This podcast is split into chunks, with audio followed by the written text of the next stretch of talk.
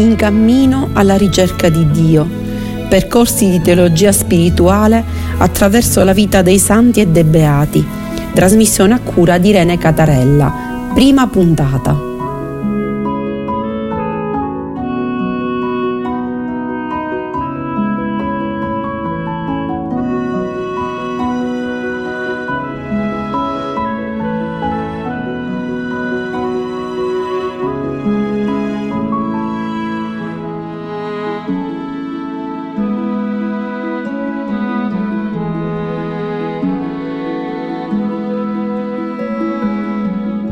Sesta puntata dedicata a Evagrio Pontico, seconda parte. Un caro saluto ai nostri radioascoltatori e alle nostre radioascoltatrici. Continuiamo il nostro discorso su Evagrio Pontico e soprattutto su questi otto vizi capitali di cui lui parla. L'altra volta avevamo parlato della gola ed Evagrio mm, ci dice che la gola può essere combattuta solo con razioni ridotte di cibo, soprattutto lui dice di pane. Perché? Perché deve essere grata anche di un semplice boccone. Invece la lussuria per Evagrio ci dà questo, ovviamente questo spunto, secondo lui va eh, combattuta con un ridotto, un ridotto utilizzo di acqua. L'avarizia invece va eh, dice lui, attenzione, perché come la vita e la morte non possono coesistere nello stesso soggetto, allo stesso tempo così anche la carità non può coesistere con la ricchezza. La carità distrugge non solo le ricchezze, ma anche questa nostra stessa vita transitoria, che vuol dire che la carità rende eterni, la carità eh, rende le nostre azioni come qualcosa che sono veramente eh, bene, bene vero che non muore mai e infatti ci si può riferire al passo di Giovanni, nessuno ha un amore più grande di chi dà la vita per i suoi amici, Giovanni 15, 13. Quindi la carità distrugge l'avarizia. Se noi non vogliamo essere avari dobbiamo essere generosi, buoni, aiutare il nostro prossimo. Andiamo invece a parlare di nuovi e di nuovi vizi capitali. Un vizio capitale di cui parla Evagrio, che non è un vizio che noi prendiamo in considerazione più come vizio capitale, è la tristezza. Evagrio dice che la tristezza è un vizio capitale. Che cosa intende lui per tristezza? Tristezza indica, eh, con il termine tristezza, lui indica il fatto che una persona desidera qualcosa. Nel momento in cui non ce l'ha, se ha questo vizio capitale della tristezza, diventa triste, cioè il legare la nostra gioia a avere appagato quel desiderio oppure no. Cioè essere tristi vuol dire che noi desideriamo qualcosa, non l'abbiamo e quindi siamo tristi. Perché dice questo Evagrio? Perché così non siamo padroni di noi stessi, siamo schiavi dei nostri desideri, o meglio, siamo schiavi del desiderio, perché la gioia della nostra vita la ehm, diciamo facciamo eh, coincidere con il fatto che un desiderio viene appagato e in questo modo non va bene, perché se il desiderio non viene appagato allora che fa? Siamo tristi per tutto il resto della nostra vita solo perché quel desiderio non è stato appagato.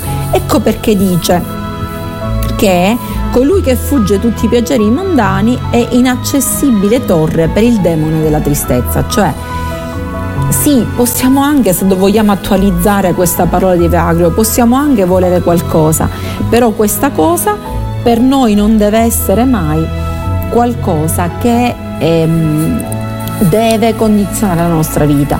Se vogliamo una cosa, bene, e la riusciamo ad ottenere meglio, se non la riusciamo ad ottenere, non siamo tristi.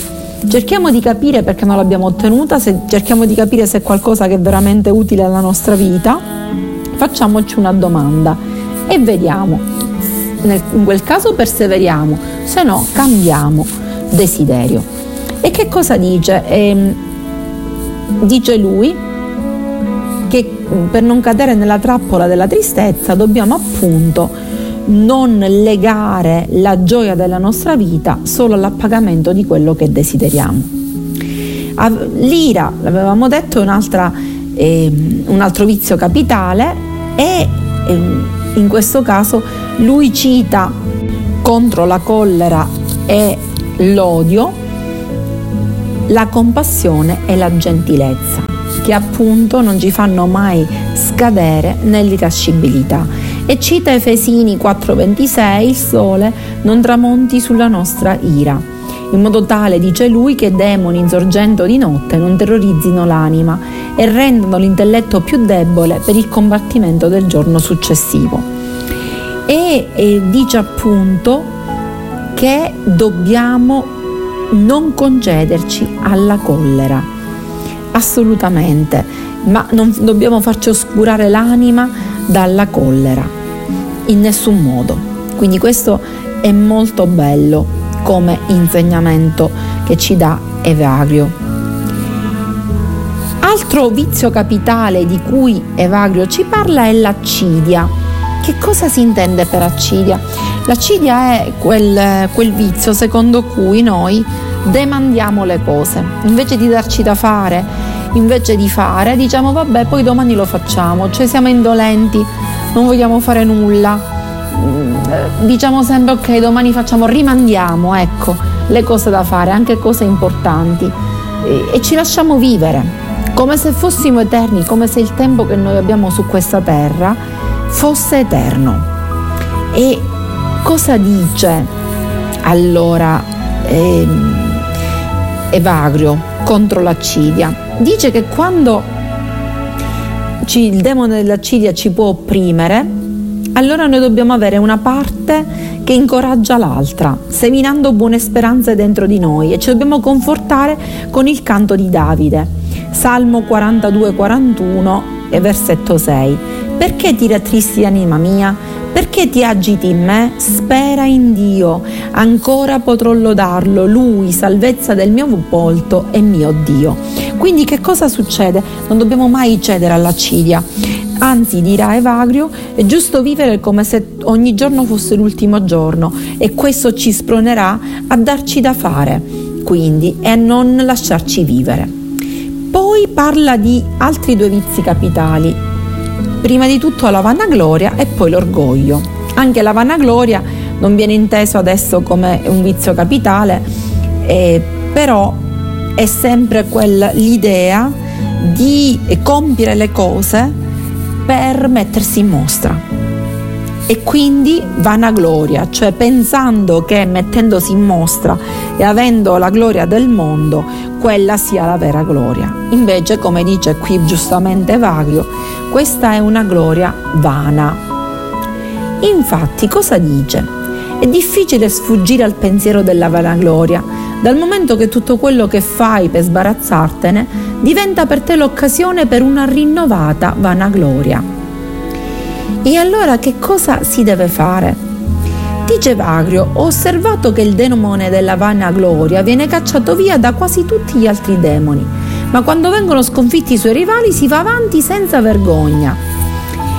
E quindi è strano, no? È come se ehm, questo demone fosse un demone particolare, questo vizio. Che cosa dice? Come si può contrastare la vanagloria?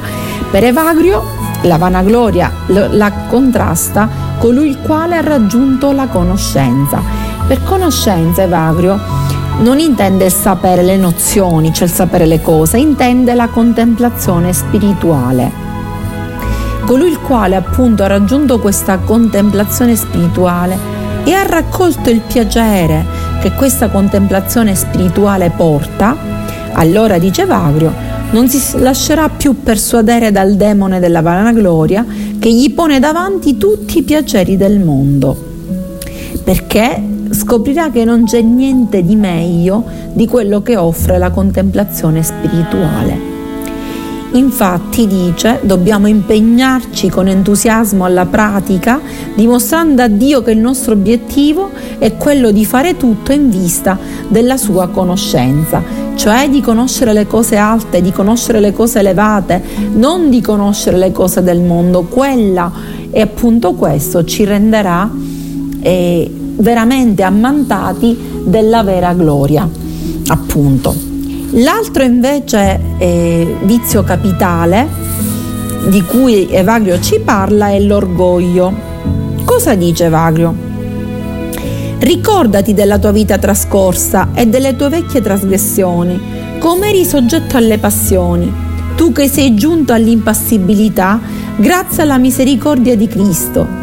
E come poi hai lasciato il mondo che ti aveva umiliato così frequentemente in tanti modi. È ovvio che, come ho detto la prima volta, nella, nella prima parte in cui ci siamo dedicati ad Evagro nella trasmissione scorsa, Evagro si rivolge ai monaci, noi stiamo cercando di fare in modo che questa parola che Evagro rivolge ai monaci possa essere utile anche per noi. Rifletti ancora su ciò, chi ti custodisce nel deserto e scaccia i demoni che digrignano i denti contro di te? Pensieri di questo tipo infondono umiltà e negano l'ingresso al demone dell'orgoglio. Quindi che cosa intende per orgoglio Evagrio? Intende di, eh, il fatto di pensare che tutto quello che facciamo lo facciamo perché siamo strumenti in mano a Dio. Non lo facciamo per un valore personale, ma siamo materia creta nelle mani di Dio. Pensare questo ci porta all'umiltà. E qui dobbiamo capire che cosa si intende per umiltà.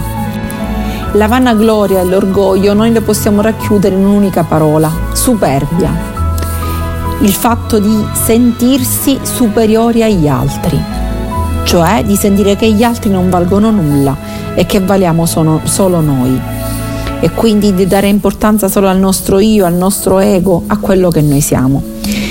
Questa vanagloria, eh, orgoglio che poi ovviamente si, eh, in una parola si dice superbia, si contrappongono all'umiltà.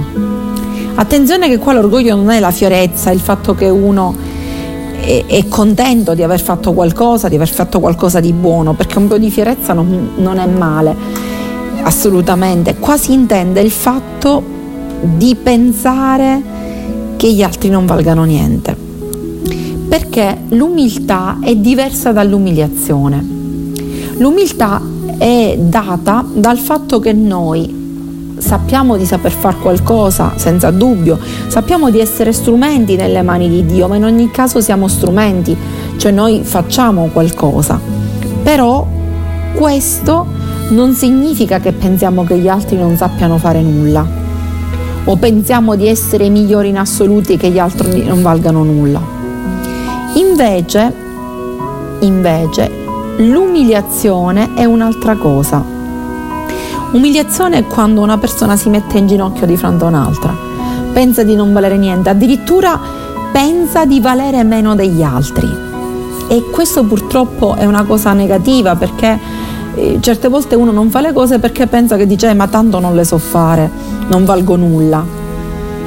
Quindi attenzione a questa distinzione.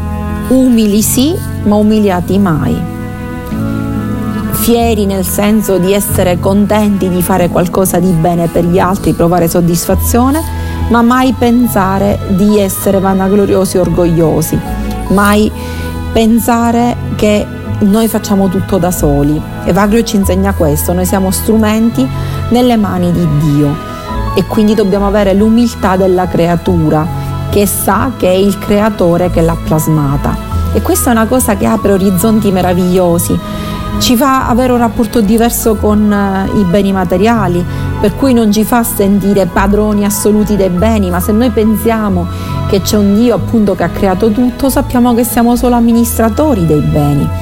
Quindi questo ci pone nella giusta dimensione di rapporto con le cose che ci circondano, ci pone nella giusta dimensione di rapporto con chi ci circonda, con le altre persone che consideriamo fratelli, sorelle, esseri umani, persone alla pari non persone che valgano meno di noi, ma neanche persone che valgano più di noi, persone che valgono ovviamente, quindi è importante e ci fa mettere nella giusta posizione nei riguardi di Dio, per cui sappiamo che Dio è il nostro creatore, lo seguiamo, cerchiamo di vivere la vita basata sull'amore che Lui ci indica e quindi sappiamo che dobbiamo curare la nostra parte spirituale, cibarci della parola di Dio, scoprire le cose profonde che sono quelle cose che sopravviveranno a questa vita terrena, mentre noi in questa vita terrena la cosa su cui ci dobbiamo focalizzare è appunto nella vita, qualunque ruolo ricopriamo, quello di aiutare gli altri. Un caro saluto da Irene Catarella, quindi abbiamo concluso questa puntata su eh, Evagrio Pontico, la seconda parte, e quindi tanti eh, saluti e una buona settimana. Arrivederci alla prossima trasmissione con In cammino alla ricerca di Dio.